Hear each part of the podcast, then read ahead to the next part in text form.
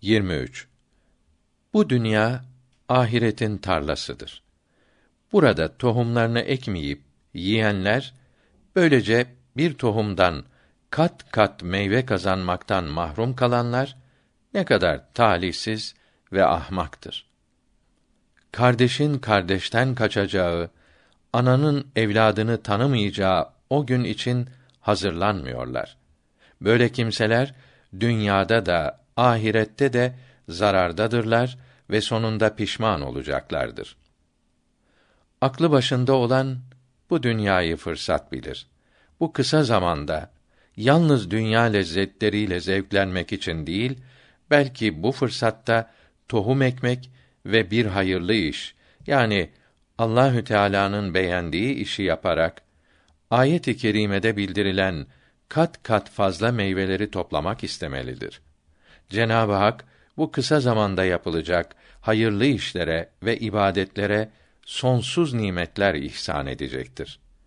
Peygamberine tabi olmayan, İslamiyeti beğenmeyenlere de sonsuz azap yapacaktır. Nitekim Nisa suresi 172. ayet-i kerimesinde mealen Muhammed aleyhisselama inanıp ahirete yarayan işleri yapanlara yani ahkâm-ı İslamiyeye uyanlara Allahü Teala vaad ettiklerini verecek ve ayrıca çok ihsan yapacaktır. Allahü Teala'ya ibadet etmeyi yani Muhammed aleyhisselama itaat etmeyi aşağılık, gericilik sanıp kendilerine asri ve münevver diyerek büyüklük taslayanlara çok azap edecektir. Kendilerine herkesin üstünde sanan bu kâfirleri cehennemden kurtaracak bir yardımcı Allahü Teala'dan başka bir kuvvet sahibi bulunmayacaktır buyuruldu. Niçin böyle sonsuz azap yapacağını kendisi bilir. İnsanların kısa akılları bunun sebebini kavrayamaz. Mesela dünyada yapılan cinayetlere de çeşitli cezalar emretmiştir.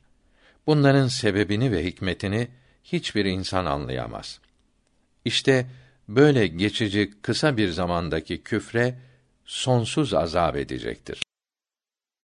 Kur'an-ı Kerim'deki emirlerini ve İslamiyetin hükümlerinin hepsini akla uydurmaya, akla beğendirmeye kalkışan, peygamberlik makamının derecesini anlamamış ve inanmamış olur.